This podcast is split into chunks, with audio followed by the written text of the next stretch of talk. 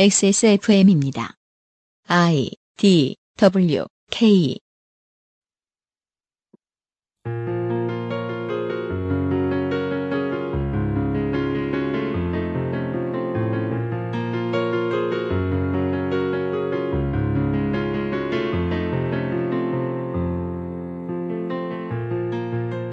지난 한 해 동안 저희는 노동이사제와 스튜어드십 코드의 쓰임새, 극우 세력의 창궐을 기쁘게 받아들인 거대 정당, 미국 한인 커뮤니티의 정치 참여사, 노동운동에 힘을 보태는 사람들과 그들에게 눈치 주는 사람들, 3.1운동 100주년 기념행사는 왜 민중의 승리를 의미하는가?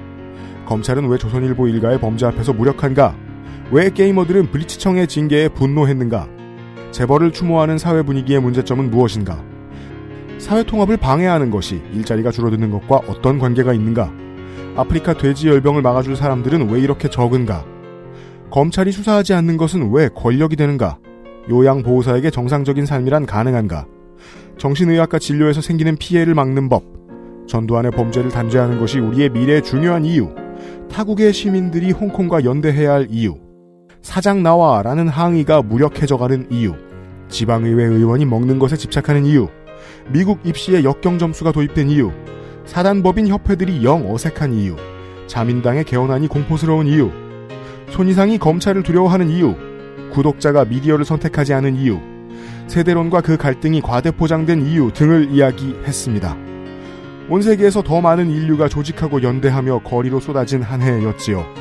2010년대의 마지막 그것은 알기 싫다는 다음 10년을 준비하고 더 많은 시민이 자신의 권리를 이해하기 위해 가장 눈에 띄지 않는 또한 가장 화려한 한국 사회의 구석부터 돌아보겠습니다.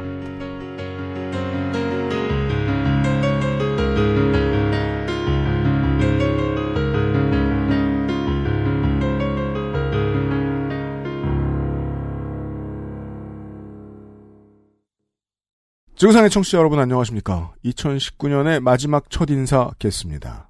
그것은 알기 싫다 348회 2019년 12월 27일에 KST에 업데이트되는 348회 금요일 순서에 인사드립니다. XSFM의 유승근 프로듀서입니다. 윤세민 에디터가 앉아있고요. 네, 안녕하십니까. 지금 저희가 녹음하는 시점에서는 아직 필리버스터가 끝나지 않은 국회를 바라보고 앉아있습니다. 그렇습니다. 이틀 사흘 뒤가 어땠는지를 예상하는 것보다 제가 저 어제 그 Game of the Year 시간에도 이 얘기를 계속했었는데 지난 10년간 무엇을 했는가를 자꾸 생각해 보게 되는데 저는 뭐 간단해요. 그 아실 하셨죠. 편집하고 섭외하고 녹음하고 2010년대 초반에는요. 아 아니구나. 2010년에 제 마지막 앨범이 나왔어요.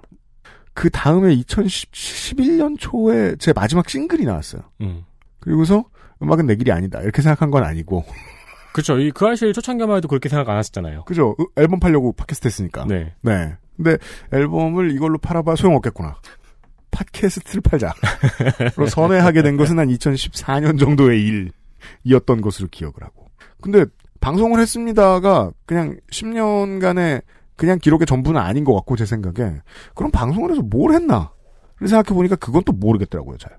그건 한 문장으로 정리하기가 어려운 문장이죠. 네. 방송을 통해서 뭘 얻었는지, 뭘 했는지, 그 무엇을 이루었는지, 우리가 저 Death Stranding 시간에 얘기했는데 어떤 좋아요를 받을 만한 발자국을 찍어 놓았는지는 잘 모르겠어요. 근데 명확한 건 저거죠. 네. 어쨌든 좋아요를 받아서 망하지 않았다. 아, 그, 그 좋아요를 환산해서 먹고 살았다. 네. 이것만큼은 분명하죠. 여러분들의 네트워크의 힘으로 어떻게든 먹고 살았는데, 아, 그 외에 저희들이 뭘 했는지는 잘 모르겠고, 음, 지난 시간과 마찬가지로 질문은 동일합니다. 여러분의 10년이 어떠했는가? 앞으로의 10년이 어떠할 것인가?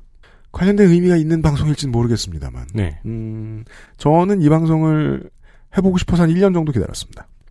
아, 1년 동안 준비하셨나요? 저는 준비 안 했어요. 네, 기다... 오늘 나오실 양반이 준비하셨겠죠. 아, 그래요? 네. 아, 그건 잠시 후에 얘기를 들어보시기로 하고요. 그것은 알기 싫다는 한 번만 써본 사람은 없는 빅그린 프리미엄 헤어케어. 오늘을 행복하게 만드는 수제 간식 언제나 오란다. 세상의 모든 도시락 도시락몰. 인생은 한방. 원광디지털대학교 한방건강학과에서 도와주고 있습니다. 빅그린이 소개하는 탈모 예방 샴푸법. 샴푸로 거품을 내주고요. 흐르는 물에 온도는 차갑게 해서 여러 번 헹궈주세요.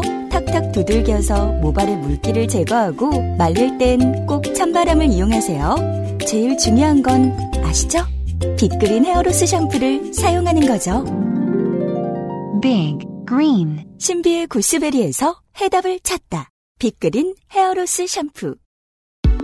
Bluetooth, headphone, monster, Sony Zabra, wireless. Join the freedom. Access Mall. 구스베리 추출물로 모근을 더 건강하게 자연 유래 성분으로 자극 없는 세정력, 뛰어난 보습 효과와 영양 공급까지 Big Green 이젠 탈모 샴푸도 빅그린 헤어로스 샴푸. 세일에 세일을 더하는 액세스몰만의 세일 폭탄. 세민이가 대단하네요. 이거 이런 걸 대신 다 읽어주고 저, 예, 아 참네. 빅그린의 할인에 추가 10% 할인 행사를 연말까지 연장했습니다. 날짜를 안 정했다면서 연장을 했다고요? 길어야 4일 남짓 남았네요. 아 그러네요. 여러분 들으시는 기준으로 그렇습니다. 최대 76%까지 할인이 된 크리스마스 에코팩 적은 용량으로 빅그린 샴푸 라인업을 사용해 볼 수 있는 6,900원 체험 헤어지키미 세트 연말 특별 구성 되겠습니다. 빅그린 전 제품의 할인 그리고 10% 추가 할인 놓치지 마세요. 마세요는 정말 양심에 찔리네요. 놓치시면 다음 기회에 준비하겠는데 이번도 쌉니다. 에디터 미용실 갑니까? 종종 가죠. 아 그래요? 왜냐면 저는 바리깡으로 집에서 혼자 깎기도 하고, 근데 이제 뭔가- 이발기. 네네. 네. 이발기로 집에서 혼자 깎기도 하고, 근데 아저씨 이제, 코스프레. 아니요 이제 이발기로 집에서 혼자 깎으려면은 네. 미용실에서 라인을 잡아줘야 돼요. 아 그래요? 그래서 제가 어떻게 해요? 뭐 저 공사용 흰 테이프를 붙여놓습니까? 어떻게 해야 자기 혼자 자를 수 있지 그걸? 그런 다음에 제가 그 라인을 따라 자르는 거죠. 아 진짜요? 네. 그 뭐 스프레이 뿌리냐고요? 뭐 어떻게 해야 그걸 알 수 있어? 아니 이제 투블럭은 쉬우, 쉬우니까요. 아 투블럭 네. 찍고 그냥 밀면 되니까. 그렇죠. 아. 이 차이를 이상하게도 전 세계인이 다 알고 있죠. 뷰티샵과 헤어샵과 바버샵의 차이. 네. 저는 이발소를 다녀요. 그것도 차이에 들어가야죠. 네, 전 평생 이발소를 다녔어요. 네. 그래서 몰라요. 저의 어, 헤어커트 심리적 상한선은 아직도 9,000원이에요. 근데 보통 2019년인데 이 사람들아. 헤어숍과 네. 이발소의 차이점은 뭐냐? 그럼 가장 명확한 대답은 옛날엔 그거였어요. 음. 머리 감을 때 나의 자세. 앞으로 아니, 숙이는가 그- 뒤로 눕는가. 그것도 이발소에서도 돈 좀 쓰는 서비스를 받고 면도도 하고 이러면 네. 놓을 수 있어요. 근데 우리가 이발소에서 그렇게 돈 써본 세대가 아니잖아. 그렇죠. 예. 모 이제 소비자 단체에 의해서 올해 봄에 전국 551개 미용실을 대상으로 조사를 해봤더니 커트의 가격이 여성은 17,231원, 남성은 15,472원이래요. 음. 아직 제가 생각했던 것보다는 그렇게 높은 건 아니더라고요.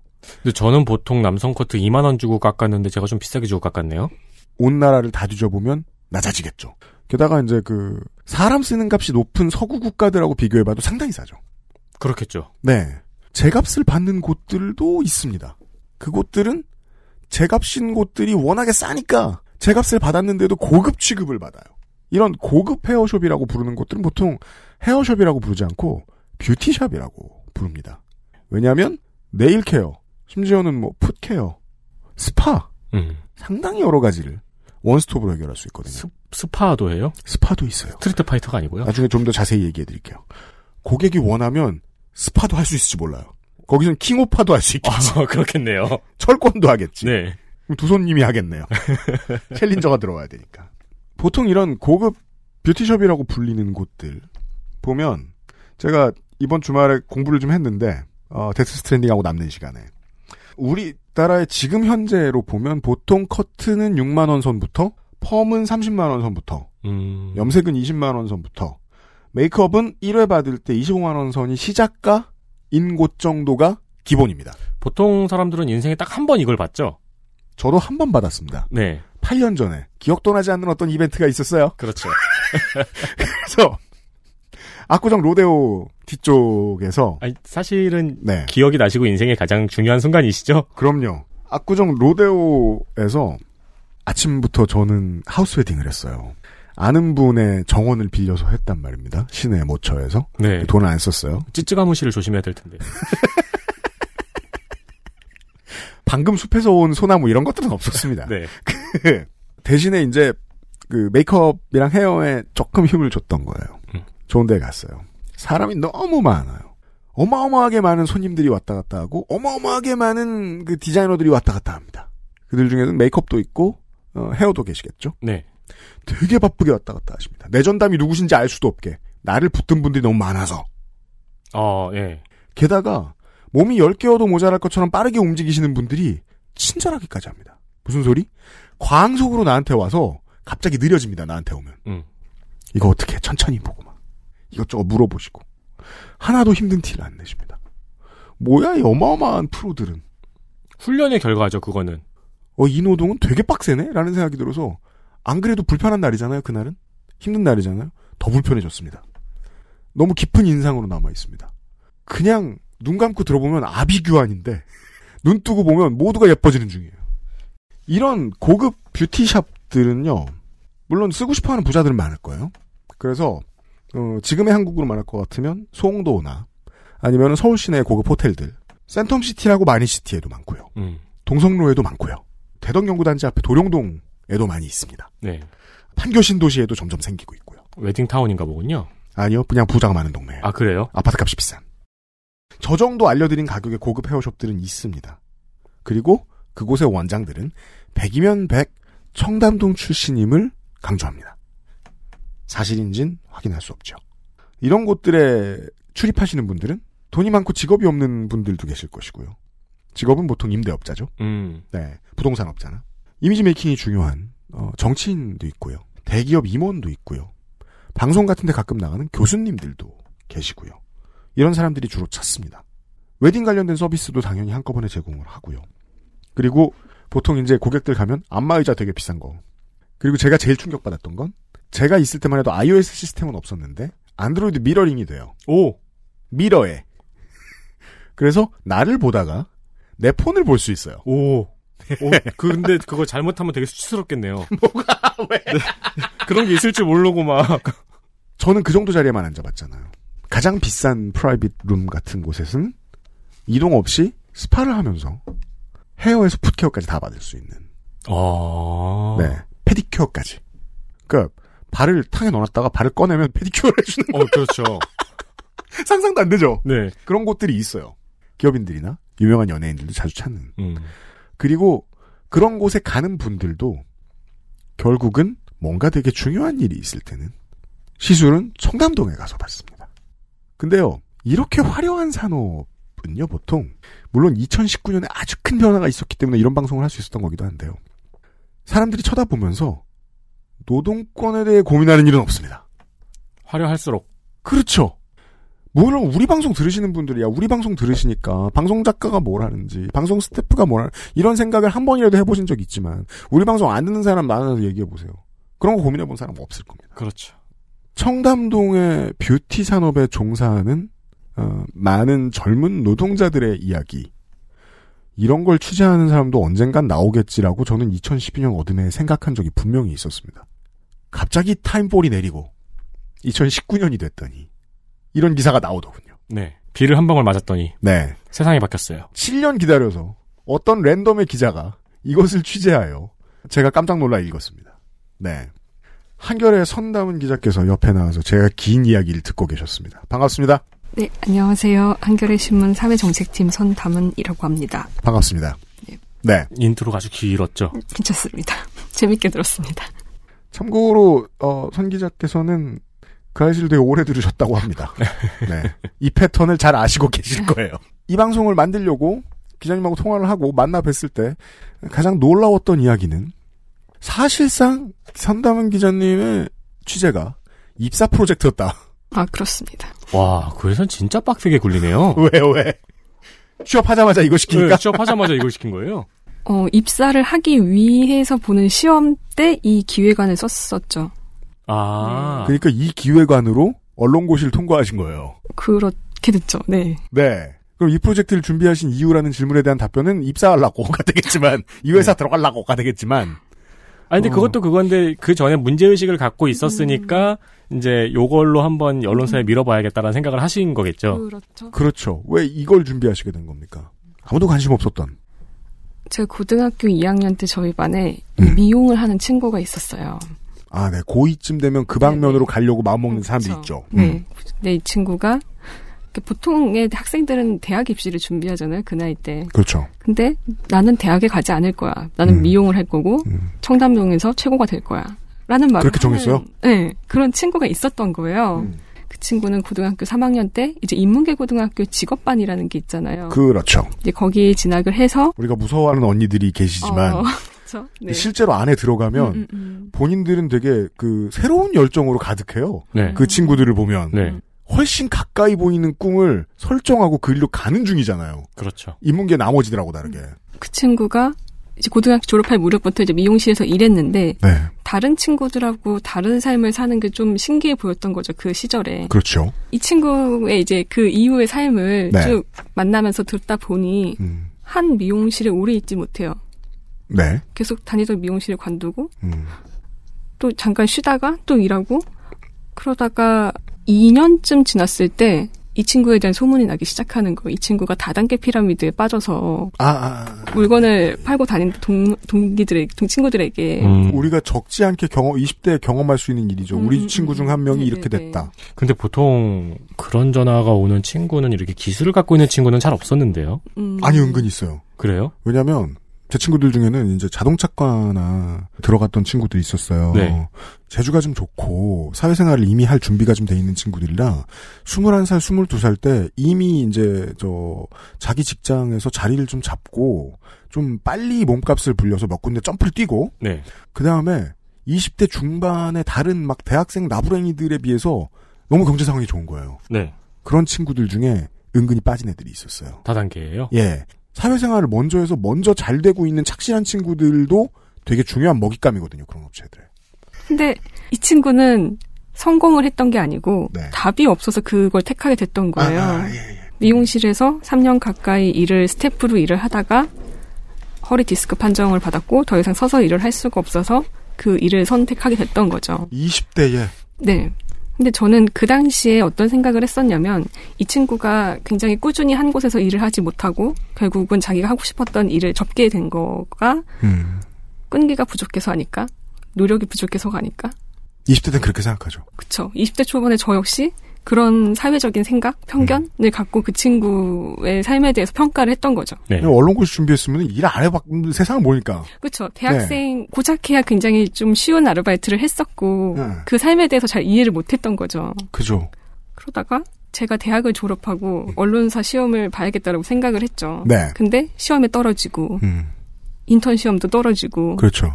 그러다가 한 언론사에서 아르바이트를 하게 됐어요. 네. 근데 그 아르바이트를 하다가 어떤 인사 이동의 결과로 제가 더 이상 제 역할이 필요가 없게 된 거예요. 네네. 그러니까 그 언론사에서 음. 한번 인턴을 해보는 게 어떠니 기사를 써봐 이 시험을 계속 보고 싶다면 음. 하지만 페이는 줄 수 없어. What? 어, 아. 종종 있습니다. 네. 어. 그러니까 너에게 어떤 기사를 쓸 수 있는 지면을 우리는 줄 수 있고 기회를 줄 수 있다. 너에게 좋은 경력이 될 거다. 다만 페이가 없다는 거는 감안을 하고 고려를 해봐라. 그 당시에 저는 졸업 후에 어떤 공백 기간에 대한 경력이 되게 필요했던 거고 그 경력에 한 줄이라도 쓰기 위해서는 그 일을 한번 해보는 게 되게 중요했던 거예요. 20대 후반의 젊은이들이, 중후반의 젊은이들이 그런 방식으로 무보수 인턴을 종종 하죠. 네. 예. 그, 그 시절엔 열정페이라는 말이 없었지만 열정페이라는 걸 자발적으로 택하게 된 거죠. 첫, 네. 첫 경험, 사회의 어. 제맛. 사회의 제맛을 보게 된 네. 거죠. 근데 그때가 그 박근혜 대통령 후보 시절이었는데 2012년 여름에 한번 그 박근혜 후보가 당시에 최저임금이 그해 얼마인지 몰라서 논란이 됐던 적이 있어요. 기억납니다. 그리고 그 언론사에서는 이 대통령 후보가 최저임금이 얼마인지도 모른다라고 엄청 기사를 썼죠. 네. 회사에 앉아서 그 기사를 보는데 화가 났던 거예요. 이런 기사를 쓰는 너네는 나한테 최저임금을 주지도 않고 아무것도 주지 않으면서 이런 기사를 쓸 수가 있나? 아, 그거 화나죠. 어, 네. 나한테 최저임금 안 주고 일 시켰으면서 네네. 이게 지금 문제라고? 되게 위선적으로 느껴졌어요. 재밌는 게요. 생각보다 많은 언론인들이 젊었을 때 그 경험을 못해요. 내가 써내려가는 저널리즘과 내 인생이 상관없는 줄 알아요. 네. 빨간 약을 일찍 잡섰네요. 그쵸. 그 즈음에 저보다 4살이 어린, 그 당시 굉장히 유명했던 웹툰 작가님을 인터뷰하게 됐어요. 웹툰 작가. 네. 근데 그 웹툰 작가님이 음. 저랑 인터뷰, 인터뷰를 하다가 음. 이 일을 하면서 얼마를 받으세요? 라고 묻는 거예요. 음. 그래서 저는 제가 왜 이 일을 하게 됐고 얼마를 받는지 정확히 보수를 받지 않는다라는 얘기를 쭉 하다 보니 네. 그 친구가 갑자기 저한테 하는 말이 있었어요. 뭐라고요? 호구시네요. 그 지잘 된다고 싸가지 없구만. 근데, 못 받을 수도 있지. 네. 근데 그 열정페이라는 발명품이 나타나기 전에 인류는 가끔 이렇게 야만적이었어요. 네. 근데 그 친구 제가 뭔가 당황한 기색이 보였는지 그, 그 친구가 자기도 뭔가 어린 나이 웹툰 작가를 하다 보니 네. 어딘가에서 보수를 주지 않고 예. 일종의 그 재능 기부처럼 음. 이런 걸 요구하는 경우가 많아서 그렇죠. 그런 생각이 나서 그렇게 말을 한 거지 음. 정말 자신이 뭔가 상처 주려거나 이런 의도로 말을 한 게 아니다. 모르긴 몰라도 호구의 역사는 그림 그리시는 분이 더 계시겠죠. 음, 그렇죠. 네네. 근데 그 말을 듣는 순간 저는 과거에 제가 그 미용을 했던 친구에게 했던 음. 말 내지는 그 친구에 대한 제 생각을 깨닫게 된 거죠. 아 그거는 음. 누군가 역시 지금의 나를 보면 이해를 못하겠고 음. 쟤는 노력이 부족하고 그래서 쟤는 저렇게 산다라고 생각을 할 수 있겠구나. 언론사에 들어간다는 일은 예나 지금이나 아주 어려운 일. 이죠. 이고 들어가기 어려운 직장일수록 그 직장에 들어가기 위해서 호구돼야 되는 경우들이 많죠. 근데 그건 이제 우린 겪어봐서 알잖아요. 그건 되게 열심히 살았다는 증거죠. 그게 좋다는 게 아니라 열심히 살다 보니까 등이 따였어요. 네. 그 경험을 하자 쟤는 등 따인 거고 열심히 살았구나. 감이 왔다. 디자이너 일 한 그 친구도. 행복을 찾아서라는 네. 영화 보면은 윌 스미스가 무보수 인턴을 6개월 동안 하잖아요. 그렇죠. 영화에서는 그- shelter를 전전하며. 네, 그거의 문제점을 아무도 지적을 안 하잖아요. 그 무보수 수많은 무보수 인턴들이 영업한 결과는 회사가 쏙 가져가는. 그렇죠. 그리고 아무 아무 돈도 안 줬다는. 음. 근데 그 70년대의 노동 조건이 2010년대에 답습되고 있다는 건 이상하잖아요? 무엇이 이 분야의 저널리즘을 발동시켰는지는 조금 이해할 수 있겠네요. 사과하셨나요, 친구분한테? 취재를 하셨겠네. 그 친구를 다시 만난 게 만난 게이 네. 취재를 시작하면서였어요. 10년 만에 만났어요. 저널리즘은 확실히 장점이 있네요. 사회와 연결시키겠다는 이유로 나 자신의 송사도 해결할 수 있네요. 네. 이건 송사를 해결한 건 아니지만 한 번쯤 뭔가 말을 건네고 싶었을 거 아니에요. 야, 너 그렇게 고생했는지 그땐 몰랐다. 그 말을 못했어요. 예전에 내가 했던 생각을 이 친구에게 다시 일깨워 주는 게 너무 부끄럽고 아, 그게 맞네요. 이 친구를 10년 만에 다시 찾았는데 사실은 이거는 기사를 위해 취재를 위해 내 싸가지. 위해서 네. 다시 이 친구를 만나는 거잖아요. 음. 그게 너무 미안한 거예요. 아, 미안하죠. 네. 그래서 그 말을 못했어요. 안 하는 게 맞네요. 네. 그렇죠. 사실 누가 동창회 가서 사실은 나 고등학교 때 너 되게 싫어했어. 그런 말을 할 필요는 없잖아요. 네. 그건 제가 인간 경험이 부족해서 막 던진 소리네요. 그러게 말 안 하는 게 맞네. 아무튼 취재에 도움을 또 주셨군요, 친구분이. 그 친구가 이제 그동안 자기가 과거에 지난 10년 고등학교 졸업할 무렵부터 음. 현재까지 어떻게 살아왔는지를 쭉 얘기를 하는 거죠. 아. 근데 저는 이 친구가 힘들어하는 모든 이야기를 열심히 들어주는 거. 음. 그리고 아 그 이야기를 어쨌든 들었으니 네. 이 친구가 겪었 던 일과 구조적인 문제에 대해서 기사를 열심히 써야겠다. 공부해봐야 되겠다. 네. 네, 그런 생각을 했던 것 같아요. 이유를 알았습니다. 그 운동하는 친구들이 더러 있었어요. 네. 근데요. 유도 선수로 10년을 뛰어도 태권도 도장에서 사범님으로 15년, 20년 일을 해도 3년 만에 디스크 판정 날 정도의 상황은 안 옵니다. 음. 격기를 해도 그렇다고요. 네. 무슨 뭐 뭐뭐 크로스핏을 한다 치죠. 그 사람들이야말로 죽을까봐 열심히 스트레칭하는 사람들이기 때문에 오히려 이런 일은 없어요. 그렇죠. 뭘 하다가 20대가 3년 만에 허리가 나가나를 듣고 오셨습니다. 그렇다면 예측컨대 뭐 뒤에 주- 길게 얘기하겠지만 아마도 이제 노동 조건도 가장 박하고 빡셀 청담동에서 일을 하셨나 봐요, 친구분이. 어, 맞습니다. 압구정동에서 그 친구는 일을 했었죠. 제가 말씀드렸죠. 결혼할 때 한 번 가봤다고? 음. 결혼할 때도 굳이 거기 갈 필요 없어요. 대다수의 청취자 여러분들 모르실 거예요. 이곳이 어떤 의미인지 미용산업에서 이걸 좀 들어봐야 되겠습니다. 음, K-팝 스타였나요? 그 프로그램이? 그 즐겨봤죠. SM, 네, JYP, YG 이 엔터테인먼트 3대 기획사의 이제 오너 대표들이 나와가지고 이제 나중에는 안테나로 바뀌었습니다만. 네, 그 지원자들을 이제 오디션 보고 스카웃하는 이런 방송이었잖아요. 맞습니다.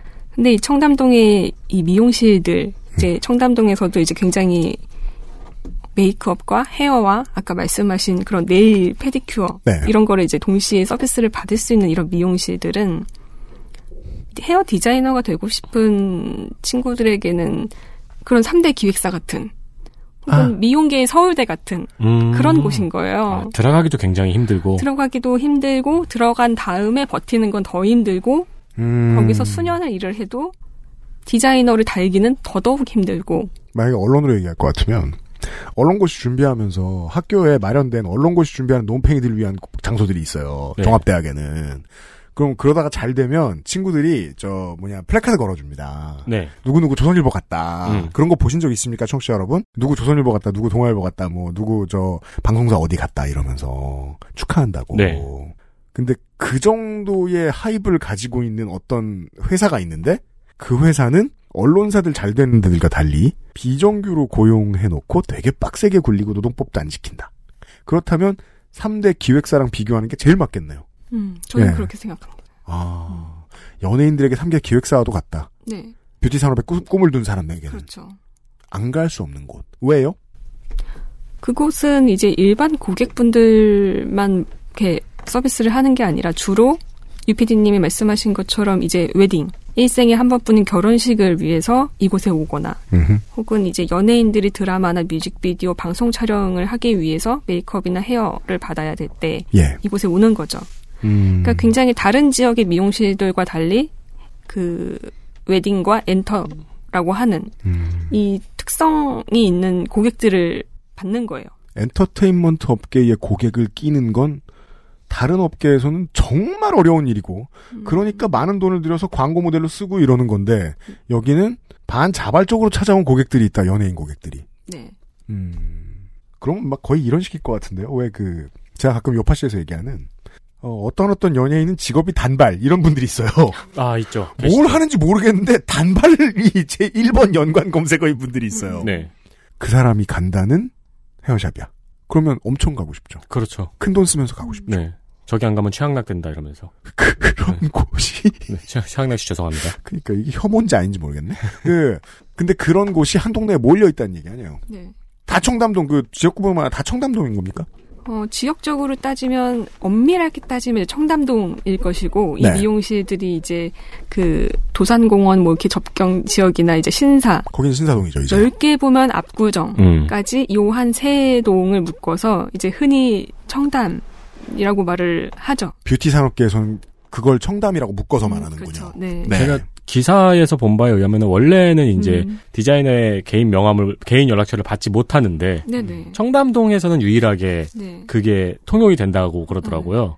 그 일반 미용실 가시면 디자이너 분들이 명함을 주지만 거기에 미용실 번호만 적혀 있지 개인 연락처가 있진 않아요. 네. 그리고 이 디자이너 만약에 저만 그런 건지 모르겠는데 디자이너 분이 갑자기 그만뒀어요. 네. 음. 근데 그분한테 계속 머리를 자르고 싶은데 아 그분 어디 갔어요?라고 물으면 미용실에서 절대 알려주지 안 않아요. 알려줘요. 네. 아 자기 샵의 즉, 자기 샵의 이익과 디자이너의 이익은 다르니까. 다르죠. 네. 음. 근데 청담동의 경우는 명함을 명함에 이제 그 디자이너의 개인 연락처가 있는 거예요. 음. 이 디자이너가 보유한 고객이 그대로 유지가 되는 거고 디자이너가 미용실을 옮기면 그만큼의 고객이 미용실을 옮기게 되는 거예요. 모두가 자기 브랜드군요. 그렇죠. 그런 그런 점에서는 정말 연예인들하고 상당히 비슷하겠네요. 음, 게다가 또 뭐 연예인이나 아니면은 정말 돈 많은 고객 이런 사람들은 자기 파워 고객 파워가 세다 보니까 나 이 선생 안 불러주면 안 가라고 갈 테고 그 선생을 못 데리고 오겠으면 고객이 그 선생 따라서 올라 옮겨 가셔야 될 거고 네. 그런 곳들이군요. 사람의 하입도 어마어마하게 올라가 있는 곳이네요. 가치도 네. 네. 어, 취재하면서 거기 가서 머리 머리 해보셨 뭐 가만 있어보자. 권지단 기자는 거기 가서 일하셨고 취재하려고 거기 가서 일하시긴 힘드셨을 거고. 일을 하려고 시도를 했는데 네. 안 됐죠. 아. 그러니까 이제 위장 취업을 해보려고 했었어요. 저도. 네. 네. 나이가 있다 보니 이제 스탭들은 26살, 7살 여자의 경우 네. 이걸 넘어가면 받아주지 않거든요. 그러니까 이유가 있을까요? 어 굉장히 이 스탭들과 디자이너 그리고 스태프 안에서도 어 위계서열 구조가 뚜렷하죠. 뭔가 업무를 그러니까- 지시해야 되고 네. 예, 훈련을 받아야 되고 트레이닝 과정에서 보통 사회생활도 그렇잖아요. 이제 나보다 후배인데 나이가 많아. 불편한 거죠. 네. 한국적 사회생활. 네.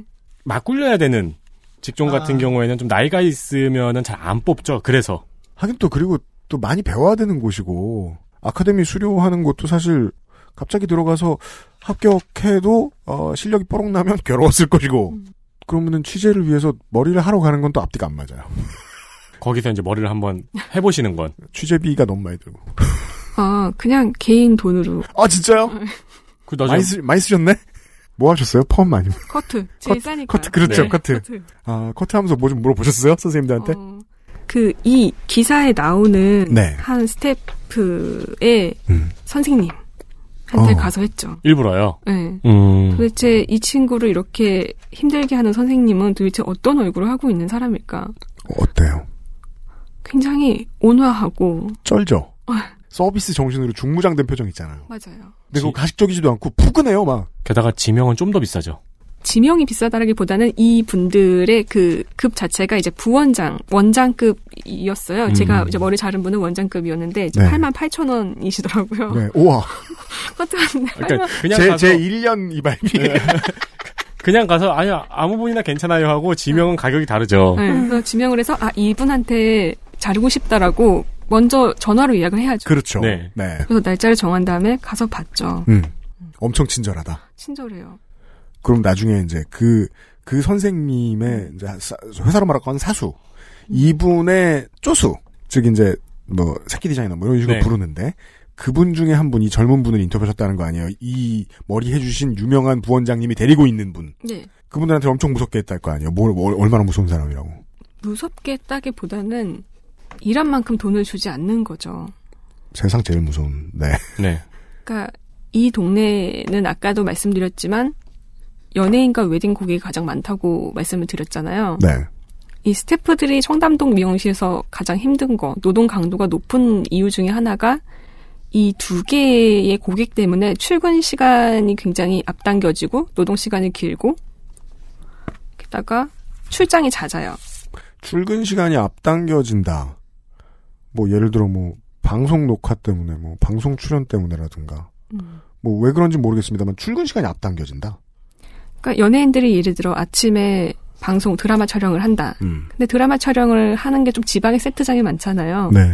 그러면 지방에 내려가야 되는 시간이 있는데 연예인은 이제 9시까지 만약에 지방에 내려가야 된다고 한다면 그럼 5시에 청담동에 가서 메이크업하고 간다. 그쵸 뭐 6, 7시에는 있어야 되는 거고 스태프들은 그 전에 나와서 준비를 하고 이분을 케어해야 되는 거고 아. 심지어 그 드라마에 나오는 그 배우가 정말로 이제 서울에 집에 올라와서 한두 시간 자고 다시 지방에 내려가야 되는 경우는 이 스태프들이 새벽 3시에 그 배우 집에 가가지고 메이크업이나 헤어를 해줘야 되는 상황이 되는 거예요. 음. 출장이 무슨 의미인지는 알겠거든요. 네네. 그 정도인 줄은 몰랐네요. 어, 네. 집에도 가야 되고 음, 뭐 시간이 안 맞으면 촬영장도 다 같이 가야 되고. 네.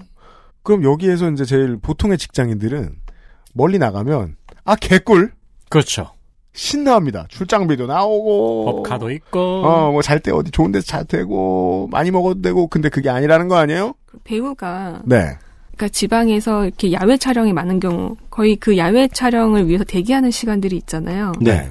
아침에 시- 촬영을 시작을 했는데 새벽 자정에 끝나서 이제 녹화가 끝난 거죠. 음. 그럼 그 시간 내내 이 친구들은 기다려야 되는 거예요. 아, 그게 샵 소속 직원들이에요? 네. 아, 저는 기획사 소속 직원들인 줄 알았는데. 어, 이제 기획사 소속의 매니저는 있겠지만 네. 뭐 스타일리스트나 헤어나 메이크업을 해주는 분들은 프리랜서죠. 샵 소속에 있는 거죠. 음. 근데 어, 이 샵 소속의 디자, 돈은, 그러니까 그, 돈에 대해서 말씀을 드리면, 그니까요. 네. 돈 얘기를 해봅시다. 아, 그럼 먼저 돈 얘기하기 전에 이 얘기를 해야 돼요. 이 산업은 크잖아요. 그래서 이 프로젝트의 이름도 청담 청담 뷰티 공단입니다. 네. 공단이 세워지려면 거기로 들어오는 의뢰가 수주가 어마어마해야 되고 그 수주의 규모도 커야 되고 전체 매출도 커야 돼요. 공단이라 불릴 정도로 많다는 건 제가 그 길거리를 돌아다녀봐서 압니다. 정말 많고 정말 크고 정말 으리으리해요. 일하는 사람 되게 많고 이 업계 전체의 매출 규모 이런 것들에서 혹시 저, 조사해 보신 게 있습니까? 매출 규모는, 혹은 이 지역 샵들 큰 곳들. 아, 저희가 이제 인터뷰를 했던 그 스텝 중에 한 친구가 네. 해준 얘기인데, 그 17년 기준 그 미용실의 수익이, 순수익이 28억 원이라는 얘기를 들었던 것 같아요. 하나의 미용실. 음, 네. 아 근데 이 미용실의 경우는 네. 지점이 하나가 아닌 거죠. 강남 일대에 서너 개가 있고 한동안 그 한류 붐이 불면서 중국의 상해 같은데 이제 지점을 내기도 하고 네. 서너 개라고 하더라도 상당한 수준의 매출이에요. 2014년 기사입니다. 네. 5년 전 기사죠. 음. 월 평균 매출 7,600여만 원. 어, 그 당시에 그랬다. 네, 그 당시에 네. 미용 청담동에 소재한 미용실 90개가 지난해 올린 매출은 어 824억 원. 음. 예, 이게 이제 2010 5년 전 기사입니다. 음. 예, 이 5년 전에 미용실 서울 전체 미용실의 평균 매출이 1,500만 원. 근데 아무리 그래도요. 그러니까 혼자 딱 되게 엄청 세다는 거잖아요. 네. 지금 알려주셨는데. 근데 아무리 잘 나가는 곳이라도 막 수백 명을 고용할 이유는 없어요. 고용하는 사람의 숫자는 정해져 있고 많이 늘어날 가능성도 없어요. 그런데 어, 제일 많이 돌아다니는 그 젊은 친구들은 최저임금 이하라는 거잖아요. 새벽부터 나와서 일하는 경우도 있고 출장을 나가면 12시간 촬영하는 동안 대기 타야 될 수도 있고 그거 다 업무잖아요. 그럼 그 시간에 맞게 임금을 책정해 주지 않을 것 같아요. 그럼 어떻게 책정해요 임금은? 이 고정 임금? 미용실들이- 네. 미용실들이 이제 뭐 알바를 구하는 사이트나 혹은 이제 미용실들이 사람을 채용하는 그런 홈페이지가 있어요. 커뮤니티가. 네. 그럼 그곳에 올라가는 공고 자체는 최저 시급에 딱 맞는 그 돈을 준다고 써 있는데 음. 실제로 임금은 실수령액은 그보다 훨씬 못 미치는 100만 원, 많으면 120, 130만 원 사이의 돈을 주는 거예요. 그 돈은 이제 지난해 기준, 2018년 기준이요. 100에서 130만 원이 시급에 맞는 최저임금이 되려면 2018년이라고 하면 제가 그냥 대충 어림짐작 해봤을 때는 하루 5시간, 6시간 일해야 이게 지금 맞을 것 같은데 근데 그렇지 않죠. 네. 예, 어느 정도나 일을 하나요? 아까 뭐 출장 나갔을 때 상황을 얘기해 주셨고 보통일 때는 14시간. 예? 그러니까 어떤 특징적인 흔히 웨딩이나 엔터 손님이 없을 때 아침 9시께 출근을 해서 저녁 8시께 퇴근을 한다. 근데 이거는 굉장히 normal한 경우고 11시간이 normal한 거라고요. 어 그렇습니다. 그런데 이제 그게 잘 지켜지는 경우는 매우 드문 경우죠. 11시간이 드물다. 음. 이 정도면 요즘에 판교 테크노밸리보다 심각한 수준인데요. 그 아까 하시던 말씀도 무슨 말인지 이해가 되겠네요. 그 연예인의 특수한 상황이 있어서 새벽같이 출장을 갔다 오고 출장을 갔다가 뭐 예를 들어 새벽 3시에 그 연예인 집에 갔어요. 그럼 오늘 일찍 나왔으니까 퇴근시켜주지 않을 거 아니에요. 일찍 퇴근을 시- 퇴근 시켜주지 않죠. 네, 바로 샵으로 복귀할 거 아니에요. 네. 그럼 뭐 하루에 20시간씩 일하는 날도 있을 거 아니에요. 20시간 가까이 일할 수도 있고 그렇죠. 또 이 친구들이 6개월에 한 번씩 승급 시험을 봐요. 승급 시험이 뭡니까? 태권도 예. 그이 스태프로 처음 들어가서 디자이너가 되려면 네. 그 도제식으로 교육을 받아서 네. 디자이너가 되는 건데 청담동 미용실들은 최소 5단계에서 7단계 까지의 어떤 그 스태프 직급이 있어요. 어, 레벨이 자잘하네요. 어, 그러게요. 레벨이 굉장히 자잘하고 음, 6개월에 한 번씩 승급 시험을 보는데 음. 그 승급, 승급 시험을 통과해야만 다음 직급으로 넘어가는 거고 그렇지 아니면? 못하면 계속 유예가 되는 거죠. 아, 네, 유예. 네. 음. 올라가면 뭐 좋아지는 점이 있나요? 급여가 5, 6만 원? 그럼 70만 원에서 네. 76만 원으로. 5, 6만 원이 뭐예요? 한 달에? 네. 그쵸. 네. 한 달에 5만 원? 한 달에 이렇게 승급을 하면은 이제 그 전 단계 스텝일 때보다는 뭐 한 5만 원 정도 더 오른다거나 네. 그, 그런 정도의 혜택이 있다. 와, 그러면은 오르면. 네. 7단계 다 올라가면은 드디어 최저임금을 맞추겠네요. 그럴 수도 있고요. 네. 근데 또 좋은 게 뭐냐면 네. 이 스텝들 간의 위계라는 게 있잖아요. 네. 위계를 왜, 위계가 왜 중요한지 저희가 지금 30분 동안 들어서 이해를 했습니다. 이, 이따위, 저, 노동 환경이면 뭔가 분위기가 안 좋아야 유지돼요. 맞아요. 스텝 직급이 올라갈수록 잡일을 덜 할 수 있죠. 그리고 아, 아, 그게 더 크겠네요. 선배에게 혼나지 않고 잡일은 뭐가 있습니까, 그래? 청소, 차 타기. 아니, 매출이 그렇게 많으면 청소 전담 직원이 있어야 되지 않을까요? 그 내부, 그, 저, 실내 그 인테리어가 그렇게 중요한 업체인데? 그죠. 아무튼 없고, 청소 없고, 또, 청- 청소하고 또 뭐, 뭐라고요? 이제 손님이 오면 이제 차를 내는 경우가 있잖아요. 아, 그거, 커피나, 그거 하고. 네. 네. 음료도 있고. 음. 음, 그 미용실에서 수많은 수건들을 쓰잖아요. 수건이 또 중요한 적들 중 하나죠. 그런 걸 세탁하고 음. 널고 음. 정리하고 음, 음. 이런 모든 업무가 이 친구들이 하는 거예요. 아, 아, 그분들은 이제 도제식으로 견습이시잖아요. 아, 네. 직급이 낮을수록 미용 본연의 임무부터 멀어지는군요. 맞습니다. 이건 뭐 방송 작가 때 들었던 얘기하고 비슷합니다. 네. 음. 그건 또 본인에게 큰 괴로움이겠네요. 음. 왜냐하면 이 친구들은 굉장히 뭔가 청담동에 와서 뛰어난 기술이나 디자인을 보고 해볼 수 있을 거라고 생각을 했는데 네. 그게 안 되는 거죠. 잡일을 하느라 뭔가를 보고 들을 기회가 그만큼 없어지는 거죠. 시간이. 진짜로 손님의 헤어에 접근할 때까지 들어가는 기간은 어느 정도일까요, 보통? 디자이너가. 젊은 사람이야, 내가 여기 처음 왔어. 실제로 접근이라는 거는 머리를 만질 수 있는 권한. 만질 수 있는 샴푸 말고 디자인을 해볼 수 있는 권한. 6개월에서 1년. 6개월에서 1년. 6개월에서 1년까지는 본연의 업무를 못한다. 그쵸. 네. 6개월에서 1년 정도 됐을 때 이제 뭐 샴, 염색 약을 탄다거나. 에? 아까 지금 6개월에서 1년을 말씀하신 게 디자이너가 되는 기간이 아, 아니고 아니고. 청소를 안 해도 되는? 업무가 미용에 가까워지는 기간이요. 아. 그러니까 이분들은 배우려고 적은 월급을 받으면서 거기서 일하고 있는 거잖아요. 음. 근데 내 업무가 미용에서 멀어진다는 게 엄청난 괴로움이죠. 제 생각보다 훨씬 구식인데요, 지금. 그렇죠. 들으면 들을수록. 그, 저 인터뷰를 했던 이제 스텝 중에 한 분이 그런 지- 얘기를 하는 거예요. 음. 자신은 후배들에게 3, 6, 9개월을 잘 버텨라. 그걸 넘기면 재밌어진다. 라고 얘기를 하더라고요. 그거 다 군대에서 들었단 말이야. 아무튼. 369는 모든 직종에 다 있는 것 같아요. 예. 처음에 들어가면 샴푸하는 법도 제대로 알려주지 않아요. 근데 이 친구들이 샴푸하는 법을 배워서 손님을 샴푸를 해주고 뭔가 이제 손님들이 아 너무 고맙다라든가 팁을 준다라든가 음. 어떤 고객과의 소통이나 커뮤니케이션이 있으면 그것만 되더라도 일하는 게 굉장히 재밌어지는데 그걸 배울 수 있는 시간이 3개월 정도인 것 같아요. 네. 음. 샴푸까지 3개월. 어, 샴푸까지 3개월. 근데 그 기간을 넘기지 못하면 관두는 거고. 음. 그렇게 3개월, 6개월, 9개월. 그런 식으로 그 다음에 6개월 때에는 뭐 다른 미션이 있겠죠. 네, 뭐 네. 세팅을 한다든가.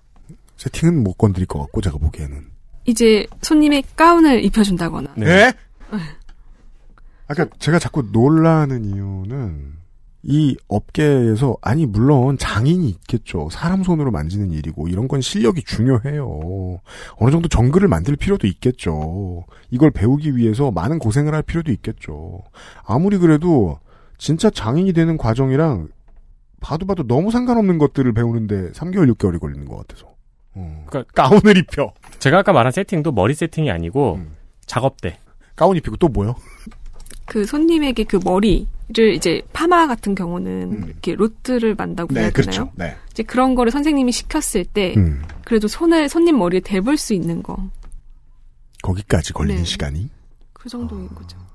그럼 그동안 하는 일은 차를 내고 차를 청소를 내고 하고 대기를 하고 인사를 하고 대기와 인사. 그거는요.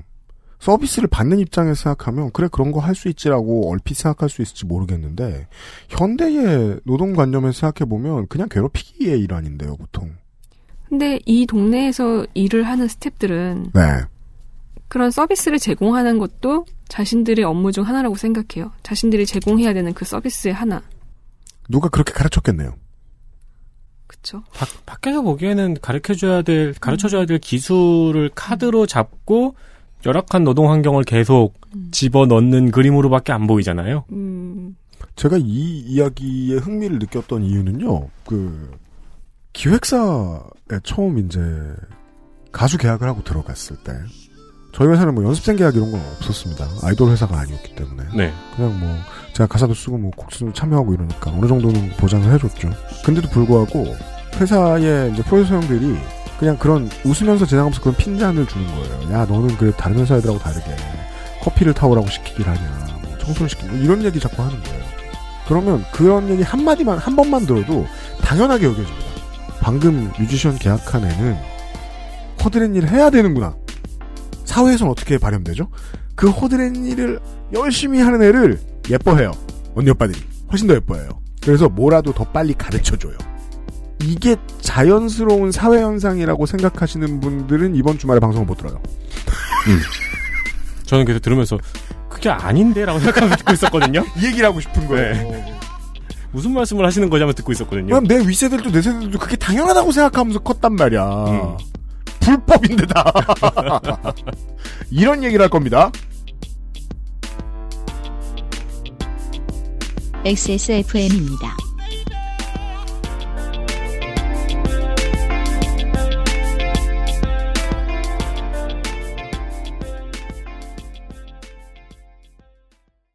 헐, 택배 뭐야? 오늘 집에 없는데. 아, 어떡해. 원하는 날 받을 수 없을까? 걱정 없이 도시락몰. 원하는 배송일을 선택하고 주문하는 초간편 주문 시스템. 이제 희망 배송으로 원하는 날에 받자. 배송도 내 맘대로 나를 위한 도시락. 지금 바로 도시락몰과 함께 하세요. 세상의 모든 도시락, 도시락몰. 인생은 한방. 한방 건강학과 식품 영양학. 당신이 건강한 식탁에 대해 알 수 있는 모든 것. 2019년 12월 1일 원광 디지털대학교 한방 건강학과에서 새로운 시작에 도전하세요.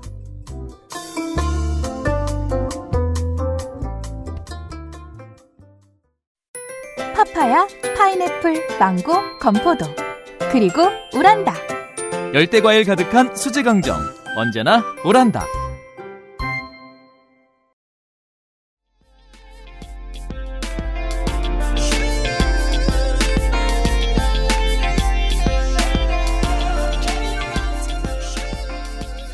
광고를 듣고 돌아왔습니다. 그것은 알기 싫다. 348회 금요일 순서에 한겨레 손담은 기자하고 이제 이야기를 거의 시작하는 거예요.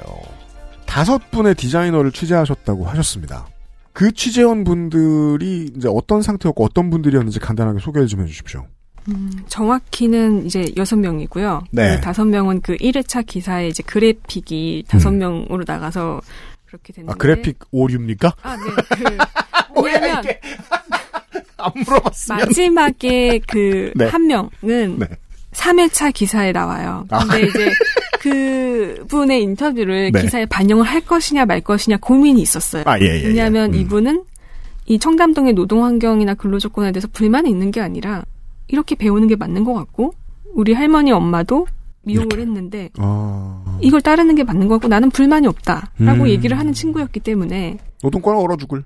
네. 그렇게, 그래서 이 인터뷰를 쓸 수 있을까라고 음. 생각을 해서 이제 그래픽을 만들 때 다섯 명만 만들었던 거고요. 아, 그렇군요. 네. 왜냐면, 저도 더러 그렇게 사는 분들을 아는데, 주로 좋은 분들이거든요. 이상한 사람들도 아니에요. 그런 분들이 잔뜩 모여있는 방송을 우리가 올해 되게 재밌게 봤죠. 뭐요? 네, 그 사귀었다고 밝혀졌지만 프로듀스. 아, 아, 아. 죄송합니다. 늦어서. 아주 아주 죄송합니다. 네. 그럼 그 다섯 분들에 대해서 좀 얘기를 해주시죠.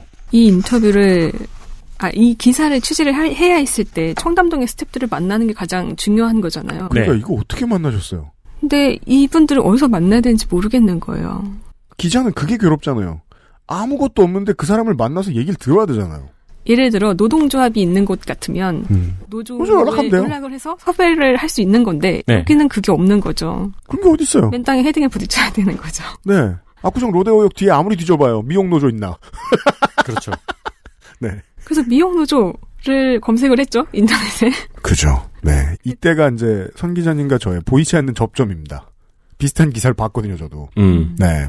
그랬더니 이제 2015년 봄쯤에 음. 미용 노조 라는 이름이 들어간 그 기사가 검색이 되는 거예요. 그 기사에 나오는 분을 만났어요. 만나야 했어요. 그죠. 그래서 이분이 페이스북 운영- 운영한다는 사실을 알았고 음. 페이스북을 통해서 메시지를 보냈는데 답장이 없었어요.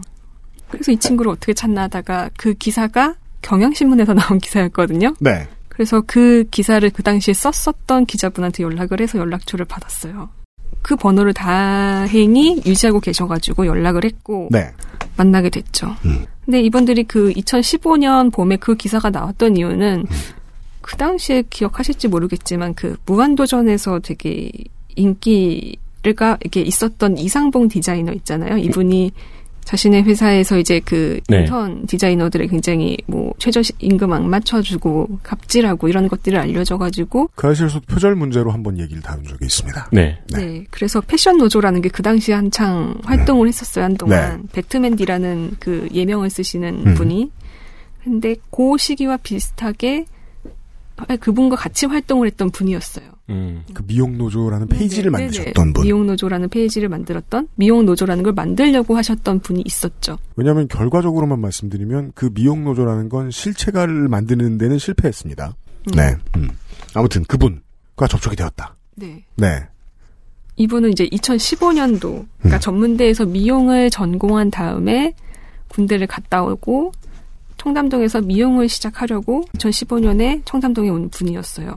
그리고 이제 저를 만났을 때는 청담동에서 한 3년 6개월 정도를 보냈고 그러면 뭐 이제 서른을 앞두고 있는 정도의 남자분이셨고, 20대 후반의 남자분이었고요. 네. 나머지 다른 분들은 나머지 다른 경우는 저희가 만난 6명 중에 2명이 남자, 음. 4명이 여자였는데 네. 여자분들을 만났어야 했는데 이제 이분들을 접촉한 경로는 음. 그 20대 초중반 여성들이 저 많이 이제 이용하는 여초 커뮤니티 있잖아요. 아 그렇죠. 예, 이 커뮤니티 땡시 카페 등등등. 네. 가입을 해서 음. 어 이분들이 남기는 글, 그러니까 청담에서 미용한다, 뭐 네. 이런 내용이 들어간 글들을 다 찾아서 음. 쪽지나 이제 메시지를 다 댓글을 달았던 거예요. 아 청담에서 미용한다 질문 있으면 새벽 3시까지 네. 이런 댓글에다가 음. 기자입니다. 네. 그 연락이 온 분들 나는 이 인터뷰를 꼭 하고 싶다. 이 네. 얘기를 알려달라라고 말하는 분들을 만나게 됐죠. 그분들이 이 여기 나와 계신 여기 이제 그래픽에 나와 있는 다섯 분 중에 세 분의 여성 네네. 분들. 그 되게 창의적인 방법이었네요. 그죠? 그, 그 카페로 갈 거라고는 생각 못 해봤기 때문에 그렇죠. 저도 네, 저는 미용노조 말씀을 하시, 그분을 찾았다고 말씀을 하셨길래, 아, 그럼 그분을 통해서 만나셨구나 했는데, 그 미용 노조에 그 만들려고 했던 분을 통해서 좀 소개를 받고 싶었는데 네. 네. 이분도 자신이 일했던 미용실에서 내가 이런 활동을 한다는 걸 주변에 알리지 않고 페이스북에서만 활동을 하신 거예요. 혹은 절대로 알릴 수 없는 분위기였겠죠. 네, 얼굴을 가리고 어? 음. 뭐 인- 기자회견 같은 거를 하시거나 음, 보면 이 다섯 분이 이 기사의 그래픽에 나와 있는데 24, 26, 27, 25, 22 취재하실 때, 그 작년일 네. 건데 아마 20대 중후반, 초반도 계세요. 청담동 미용실 경력은 방금 들어오신 분도 계시고 2년 하신 분도 있고 5년 하신 분도 있고 그렇습니다. 그런데 제일 많이 2018년이 기준이죠 지금 이게 네. 월급 제일 세게 받는 사람 140만 원이에요. 실수령액 기준으로. 심지어 이분은 경력이 3년 10개월이에요. 그게 그분이에요. 그 네. 미용 노조. 아, 5년 하셨다는 분은 130만 원대예요, 월급이. 세상에. 아, 그래서 이걸 밑에 써놓으셨군요. 첫 급여 실수령액이 다 100만 원이 안 됩니다. 한 번만 120만 원이고 60만 원, 90만 원, 70만 원 이렇습니다. 네. 이렇게 월급 받아도 되는 한국 사람은 매일같이 평일에 정규적 일을 하는 사람 중에는 없습니다. 2017년에 90만 원이라고 써 있는 거는 일단 말이 안 되잖아요. 그쵸. 네. 100만 원대 초중반. 네. 20대를 그렇게 써 버렸다. 많은 40, 50대 청취자 여러분들은 본인이 젊었을 때 열심히 일했을 때 이렇게 벌었다고 한번 생각해 봐 주셨으면 좋겠어요. 그 당시에 본인의 물가에 맞춰서. 그럼 이거를 다 이제 물어봤을 때 답을 해주셨다는 거 아니에요? 월급이 이래요. 네. 그 중에 두 명은 실제로 월급 명세서 를 보여주셨어요. 네, 네, 그걸 확인을 해서 그 이렇게 주고도 또 명세선 주네? 당당하게. 물론 줘, 주는 게 법이지만 명세서를 주는 미용실은 굉장히 좋은 미용실인 거죠. 상대적으로. 되게 좋은 미용실이죠. 네. 명세서에 뭐라고 써 있어요? 달랑 이거. 뭐 이렇게 설- 설명 써 있나? 네. 그러니까 주는 돈은 자체는 이제 최저임금에 맞게 지급된 것처럼 수령액은 돼 있는데 이제 형식상 이제 원래 지급하는 돈. 뭘까요? 뭐, 아, 뭐, 뭐, 뭘 깎길래 이 돈밖에 못 받습니까? 최저임금에 다 맞았으면은 이 돈일 리가 없잖아요. 그런데 이제 미용실에서는 스탭들을 교육한다고 생각을 하죠. 실제로 네. 교육이 이루어지기도 하지만 그 명세가 들어가는군요. 매월 교육비 명목으로 공제가 되는 거예요. 월급 주고 교육비를 떼간다. 네. 나 3개월 때까지 가운 입히는 거 하고 있었는데. 제가 지금 이 기사에 현재 그 명세서가 그래픽으로 나와 있습니다. 가명이겠죠, 물론. 민호 씨 같은 경우는 27살이고 2년 경력이에요, 이미. 그리고 그런데 교육비가 2년인데 아직까지 20만 원씩 나가네요. 2년째가 된 사람인데 교육비를 쓴, 준다. 이 사람은 그 고등교육 시설에서 미용을 배운 사람이고 고등학교 때도 배웠을 가능성이 높고 이런데 그때 가, 가르친 수준의 것들도 아니고 커피 나르기 막 이런 거 시키면서 심부름도 많이 시키겠죠 바깥에 나가도는 음. 실제로 교육이 이루어지는 부분도 있어요. 그러니까 있겠죠. 6개월에 한 음. 번씩 승급 시험이 있기 때문에 음. 상반기에 3개월, 하반기에 3개월씩 교육을 한다고 하더라고요. 펌이라든지 염색이라든지. 근데 이제 그게 굉장히 정기적으로 체계적으로 교육이 이루어지는 건 아니고 뭐 출근 직전에 한, 한 시간, 뭐 퇴근 후에 한 시간, 음, 혹은 중간중간 업무 시간에 음. 일을 알려주는 식인 거고. 그래서 이분은 소득계가 126만 원인데 음. 공제 합계가 30만 6,500 예, 6,600원이에요. 음. 그래서 실수령이 96만 원이에요.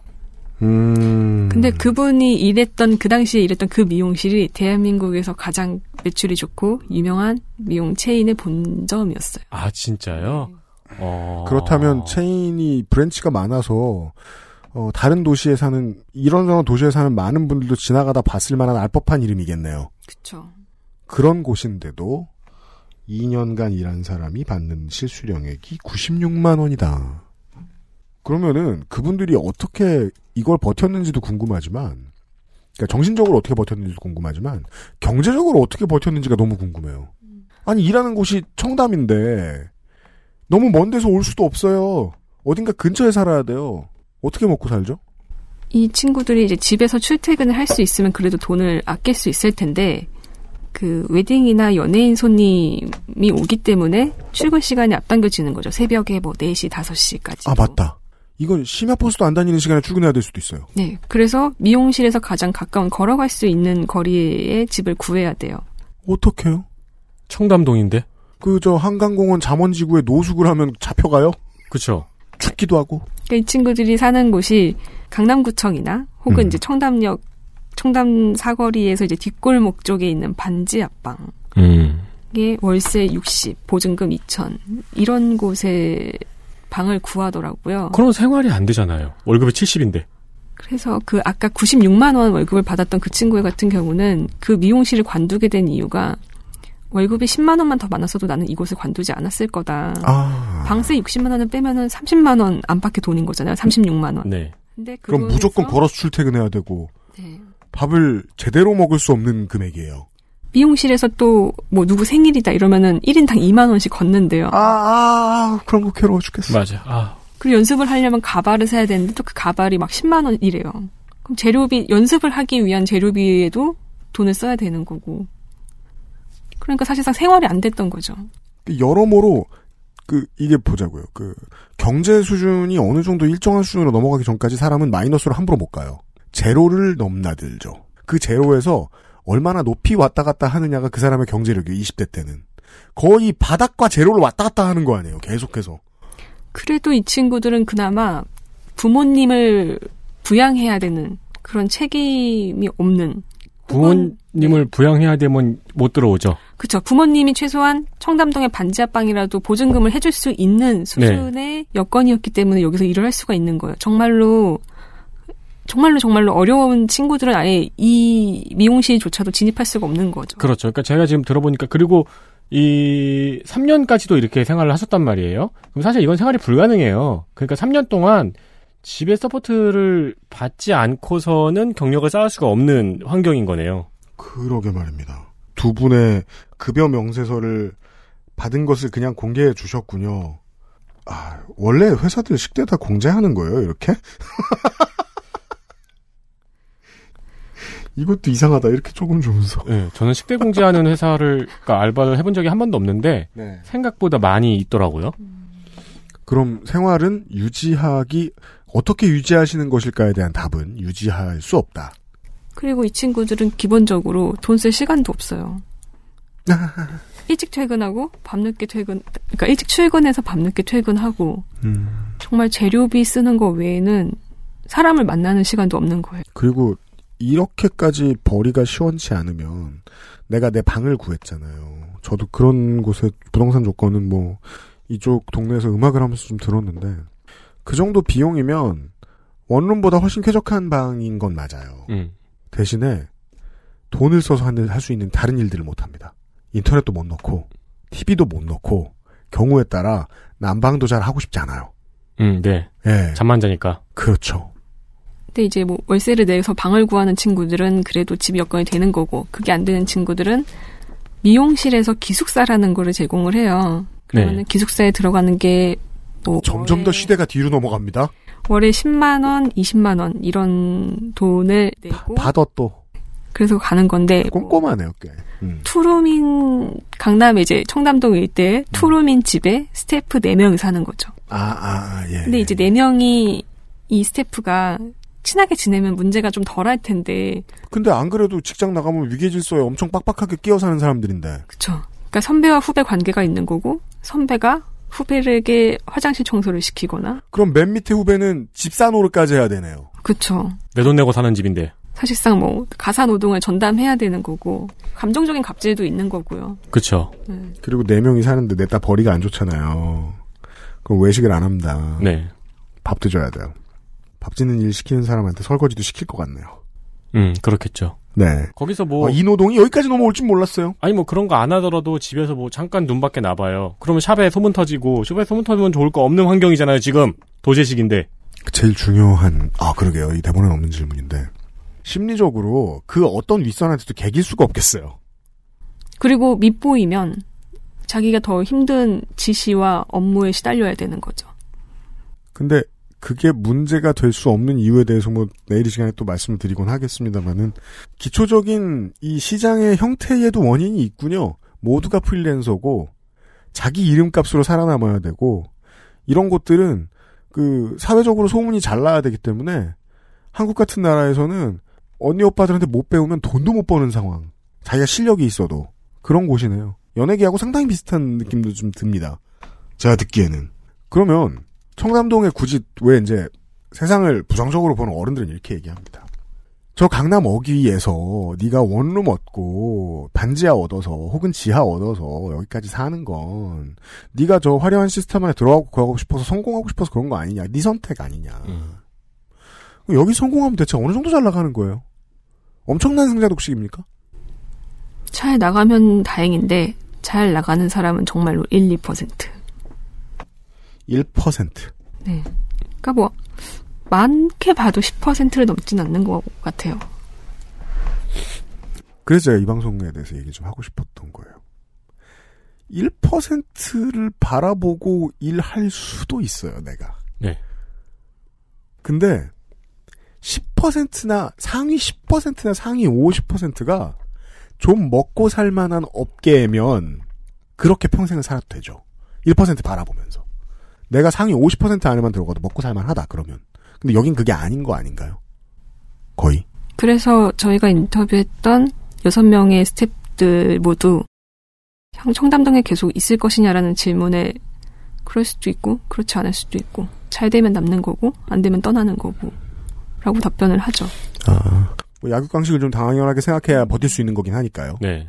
안 되면 떠난다. 어느 정도 나이가 됐는데 손님을 못 끌어모으고 뭐 여기서 사회생활에 실패했다면 당연히 떠나야 되는 것. 일단 페이가 그러니까 수입이 없는 거니까요. 왜냐하면 이 친구들이 정말 최소 5년씩 이 스태프 생활을 버텨서 디자이너가 되더라도 디자이너가 바로 돈을 벌 수 있는 건 아니에요.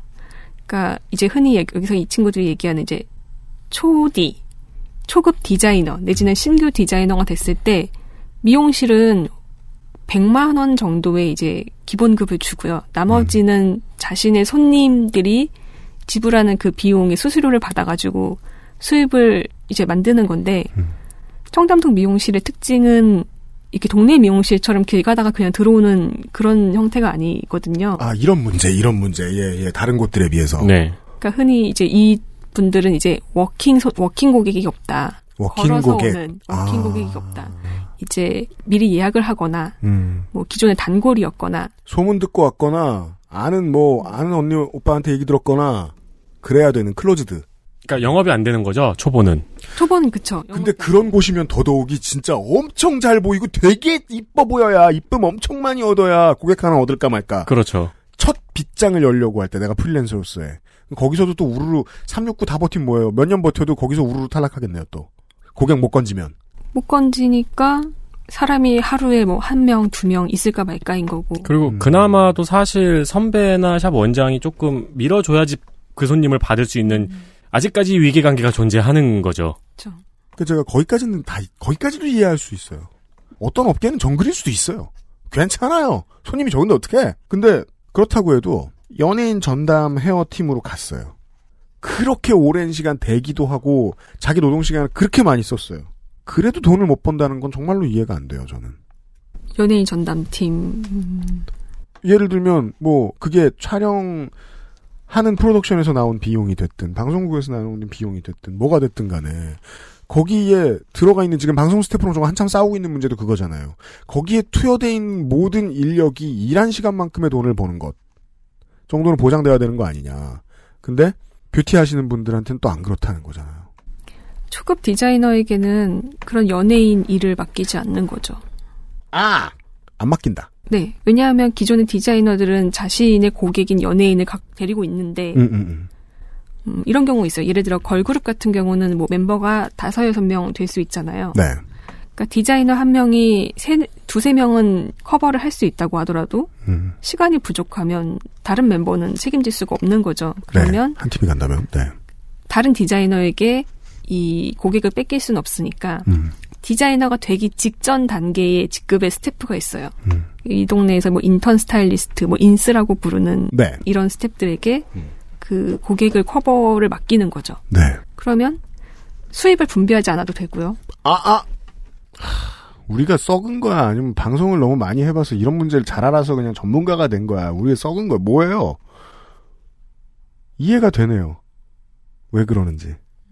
수입을 배분하지 않아도 되고 그 이 인스가 마음에 들었던 연예인이 다시 그 친구를 찾았을 때 견지를 할 수도 있는 거죠. 음. 음. 모든 권력은 원장과 그리고 권력이 가장 큰 디자이너들에게 있네요. 되게 세심하게. 네. 그리고 기사의 내용에는 연예에게 이제 청담동 미용실에서 연예인한테 협찬을 할 때도 협찬은 미용실에서 돈을 지불하는 거잖아요. 어떻게 보면은 노동력을 지불을 하는 거니까 거기서 줄어드는 인건 줄어드는 돈도 스태프 인건비에서 대부분 줄이는 거다. 네. 네, 라는 내용이 있더라고요. 협찬도 결국은 그쪽으로 들어가, 들어가는 돈이다. 그게 어떻게 보면 이 구조에서 되게 중요한 문제인데 2000년대 초반 그러니까 청담동에 이렇게 beauty shop이라고 불리는 미용실들이 많지 않았을 때만 하더라도 각 영업을 해가지고 이제 수익 구조가 됐던 거죠. 네. 근데 미용실들이 자꾸 늘어나는 거예요. 그럼 미용실 간 경쟁이 굉장히 치열해지잖아요. 그렇다면 우리는 어떻게 이 경쟁에서 미용실을 홍보할 것인가? 그거는 연예인인 거죠. 어떤 연예인이 이 미용실에서 머리를 했다. 그럼 그 연예인을 어떻게 데리고 올 것이냐? 협찬. 네. 그러니까 굉장히 어떤 뭐 헤어나 메이크업을 사실상 공짜로 해주는 식으로 연예인 유치를 하는 거죠. 네. 그러면 홍보 효과는 있지만 수익이 생기는 건 아니다 보니 그럼 그렇게 구멍이 생기는 그 수익은 어떻게 할 것인가? 스탭들의 임금을 착취하는 식으로 되는 거죠. 근데 그렇게 장기적으로 어떤 연예인 몇 명한테 공짜로 해줘가면서 어, 뭔가 돌아올 이익을 기대할 수 있는 건 원장님급의 메인들이고 거기서 밑에서 굴르는 친구들까지 장기적으로 내가 이 연예인에게 공짜로 커피를 달아줘서 좋을 점을 볼 수는 없잖아요. 제가 드리고 싶은 말씀은 뭐냐면 뭐로 봐도 직업으로는 적절치 않다는 겁니다. 돈으로 봤을 때 수입으로 봤을 땐 그런데 이 친구들은 네. 그 연예인을 연예인 작업을 함으로써 어떤 트렌드나 혹은 뭐 광고 촬영이나 이런 곳에서 만나는 뭐 포토그래퍼, 뭐 스타일리스트 음. 이런 네트워크를 쌓을 수 있다고 생각을 해요. 그게 제일 등가 교환이 된다고 젊은 노동자들이 저 오해하는 중요한 부분이겠군요. 내가 얻어가는 거 장난 아니게 많다. 굽는 것만 빼면 음. 그리고 다른 지역에서는 그런 걸 경험해 볼 수가 없으니까요. 그렇죠. 음. 그게 또 청담 버프군요. 그리고 메인들은 그 사실을 알 테고 문제점이 하나 발견되네요. 이게 한 시간 들으니까 그 이제 원장님, 부원장님급 이런 사람들이 보니까 채용이랑 인사랑 경영이랑 재무를 다 쥐고 있네요. 그 사실상 모든 권한 그렇죠. 노동자에게 다 닿는 네. 예 무서울 수밖에 없죠. 그렇죠. 견제책은 없고 이 선생님들, 그러니까 부원장 스타일, 그 스타일리스트 말고 헤어 디자이너 말고도 네. 미용실에는 이 고객 complain이나 음. 이제 사람을 채용하고 이 스태프들을 관리하는 실장님, 예, 뭐 실장님, 부장님, 뭐 코디네이터 네. 뭐 이런 분들이 있어요. 진상 처리반 대장님. 그렇죠. 네. 이런 분들이 조율을 하는 거죠. 이 스태프들을 뽑아서 디자이너에게 붙여주는. 음. 그리고 아. 이 스태프들이 뭔가 이탈을 하려고 할 때 여기를 나가면 네가 뭐 할 수 있을 것 같니? 음. 너는 나중에 네 꿈인 샵을 차렸을 때 음. 나중에 너의 스태프들이 이렇게 최저임금을 달라고 하면 너는 좋겠니? 라는 식으로 이 친구들을 굉장히 세뇌 교육을 하는 윤세민이 못된 소리 하기 전에 제가 못되게 말할게요. 노예 농장주의 대장 노예. 그럼 제가 다른 못된 소리 할까요? 뭔데? 기사에 있습니다. 네. 스태프들에게 한 달에 한 번씩 책 한 권 읽기를 강요를 하면서 독서 토론회를 연다고 해요. 뭔 소리야? 바빠 죽겠는데. 그게 대한민국에서 가장 유명한 그 프랜차이즈 미용실에서 있는 일이에요? 있는 일이죠. 근데 네. 이걸 이걸로 뭘 하는데요? 아니 이제 무슨 책을 읽느냐가 문제죠. 뭐 저기 뭐 세상을 바꿔준 마음을 따뜻하게 하는 101가지 이야기를 읽느냐, 77 막장 이런 거? 77 막장을 읽느냐 그게 아니고 이제 성공을 주제로 한 자기 개발서를 읽고 독서 토론회를 개최한다는 거죠. 아, 이거 시스템의 중요한 역할이네요. 그쵸. 이제 그 미용실의 경우는 스태프뿐만 아니고 디자이너들도 그 행사에 참여하는 걸로 알고 있어요. 가치를 공유하는군요. 여기서 이렇게 부, 부당하게 일을 해- 하는 것이 부당하지 않은 이유를. 그렇죠. 원래 그 자기개발 서적 같은 거, 그, 노동권을 짓이기는 책이잖아요. 그러니까 너희들은 꿈을 위해 이 모든 거를 감내하는 우리의 식구. 어, 그 경영 발전했네, 어떤 의미에서 되게, 그 회사.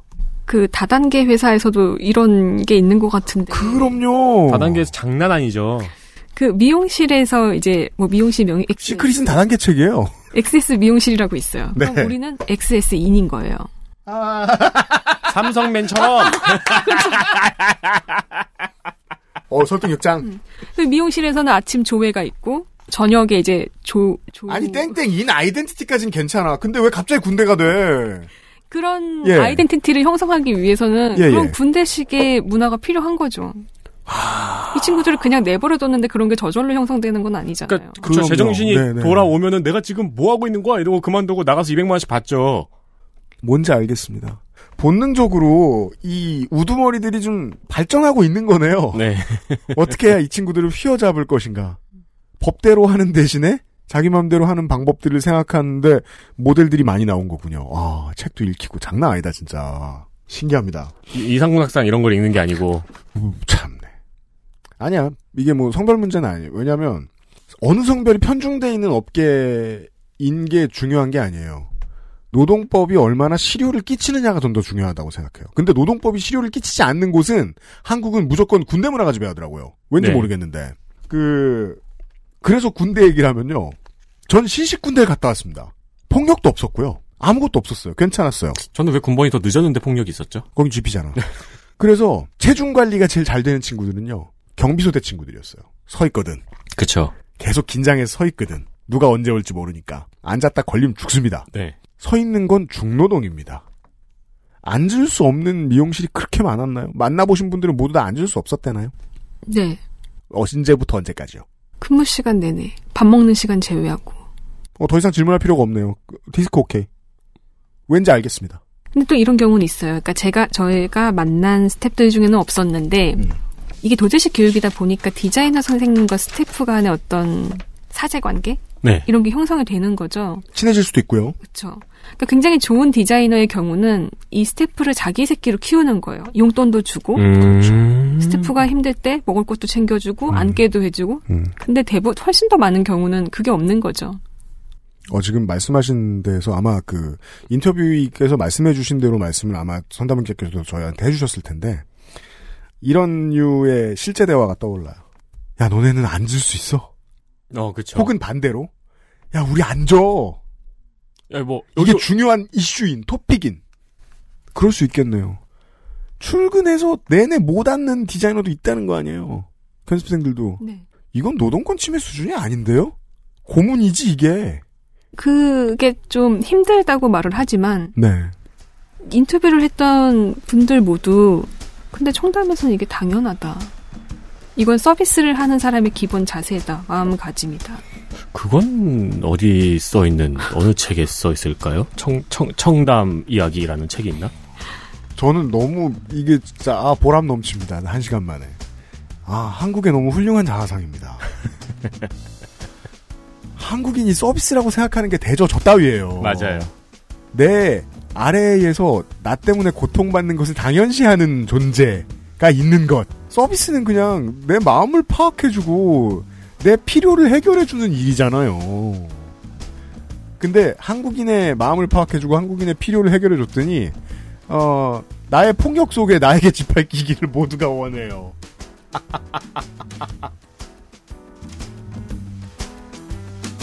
XSFM입니다.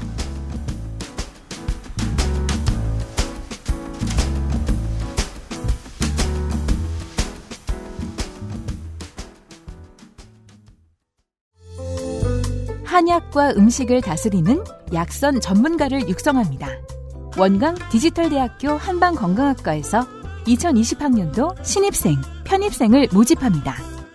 원서 접수는 2019년 12월 1일부터 2020년 1월 10일 금요일까지. 인생은 한방. 원광 디지털대학교 한방건강학과.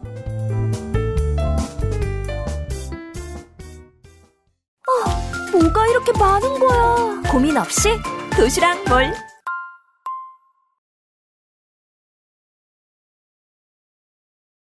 아. 90년대에 무슨 마케팅 책 같은 거 90년대가 아니겠군요. 2000년대 초반이겠군요. 그런 거 보면은 무슨 경영 혁신 하면서 90도 인사 이런 거 많이 들어갔어요.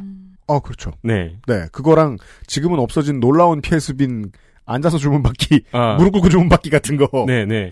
네. 그걸 무슨 경영 혁신이랍시고 막 떠들고 그랬어요. 지금 저 선담은 기자 얘기 듣다가 저도 그 왜 어떤 이야기를 들으면 지워진 기억이 떠오르잖아요. Death Stranding 해보십시오. 제가 그 결혼식 날에 지워진 기억이 떠올랐어요. 스태프들이 100도로 굽혀요. 허리를. 네. 100도로 굽히면 손님을 서 있는 채로 올려다 볼 수 있어요. 아주 어려운 동작이죠. 머릿속에 상상이 안 되는데요. 그, 저, 뭐냐, 트레이닝 할 때는 good morning이라고 배우는데요. 그런 동작이 있습니다. 100도로 굽혀서 고개를 돌리면 손님을 올려다 볼 수 있어요, 서서. 음. 그렇게 해서 물어봅니다. 음료는 뭐, 이럴 때 저는 제가 기억났어요, 그 장면이. 너무 당황스러워서, 아, 뭘 말해야 저 사람이 저 자세를 풀고 빨리 뭘 할 수 있을까. 신경 안 쓰고 빨리 할 수 있을까. 네. 녹차요. 그럼 갈 줄 알았어. 자세를 풀고 갈 줄 알았어. 따뜻하게 해드릴까요? 아, 옆으로 이렇게 굽히는 거요? 네. 그 다음에 저는 또 한, 또 한 번 Death Stranding을 왔다 갔다 했어요. 죽음을 왔다 갔다 했어요. 어, 이거까지 대답해야 돼? 빨리 할 수 있는 대답은 뭐가 있지? 예. 당황해서 식은땀이 흘렀던 기억이 났어요. 청담 뷰티 공단에 대한 이야기. 내일 좀 더 해보겠습니다. 아, 선담은 기자는 이게, 이게 웬, 아, 고생입니까? 저희들 지금 시간으로 8시 18분에 아직 XSFM 스튜디오에 갇혀 있습니다. 내일 하루 더 수고해 주시고요. 어, 손담은 기자 감사드리고요. 네, 한 가지 좋은 소식을 전해드린다면은 선담은 기자님은 앉아 계십니다. 저희들도 다 앉아 있습니다. 네. 너무 오래 앉아 있어 힘들어 죽겠습니다. 잠깐 서 있다 올게요. 저희들은 잠깐이고요. 내일 이 시간 그것은 알기 싫다의 2010년대 마지막 에피소드에서 인사를 드리도록 하겠습니다. 유승균 PD하고 윤세민 에디터였고요.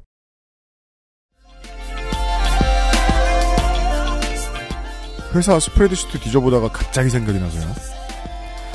지난 7년간 저희를 도와주신 도서출판 뿌시킨 하우스, 우리들의 섬, 포켓 EBS, 토마포크, 자방구, 웅진 지식하우스, 평산네이처 아로니아진, 아로니아진 이지, 하로니아, 야왕데이 야왕나이트, 디메이트, 아포리아, 서울시 교육청, 제주산책, 로엔 엔터테인먼트, 소셜펀딩 힘내요, 건우축산, 한빛비즈, English in Korean, 컴스테이션, 황야의 1위 스테프 놀프, 아마스 방탄 필름, 바디뷰, 아르케더치 커피, 추리와 트릭의 소설 살인귀, 센스 보청기, 해들초, 1599의 1599 대리운전, 가민전람 앱쇼, 밴드 쓰레기스트, SF 전문 온우주 출판사, 모바일 게임 유혹의 한수, 필로비즈, 노건 간장게장. 비밀 하나 알려드릴까요? 지금 와서? 간장게장! 그거 접니다. 모바일 게임 타짜 맞고 신의 손, 한우박스, 쓰리 크리에이터스, 아임닭, 민주노총, 빅그린 헤어케어, 바디케어, 맘메이드 등등등. 알렉스 공신보감 무릎핀 미모신 간저운 중앙북 스프렌즈, 스튜디오 숲, 퓨어체크, 녹색당, 서울시 정보소통광장, 바이닐, 하루세끼, 미르 블랙박스, 아름다운 재단, 콕지버 콕 김치, 라파스티체리아, 한국 레노버, 노무현 재단, 술친굼, 인권재단 사람, 29데이즈, 아임웰 도시락, 도시락몰, 박하출판사, 제주 4.3평화재단, 원광디지털대학교 한방건강학과, 에어비타 더스트 제로, 언제나 오란다, 벨레 에어 서큘레이터, 로하스웰, 트루패밀리, 어제 들어온 온두유까지 모두 모두 감사드립니다. 크고 복잡한 얘기 읊을 때는 아무 감흥이 없다가 진짜 노동의 기록을 정리하니까 정신이 번쩍 듭니다. 제가 무슨 짓을 저지른 건지도 좀 알겠고요.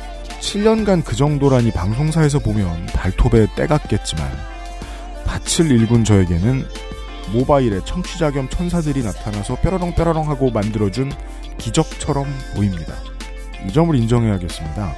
제가 가장 보람된 건 뭐 멋있는 거 한 게 아니라 경제가 돌아가는데 요만한 역할을 하고 있다는 거네요. 어, 여러분의 덕이 아닌 게 뭐가 있겠습니까? 감사하지 않은 적이 없습니다. 20년대에도 잘 부탁드립니다. 내일 이 시간 2010년대의 마지막 그것은 알기 싫다에서 다시 인사드리지요. XSFM입니다. I D W K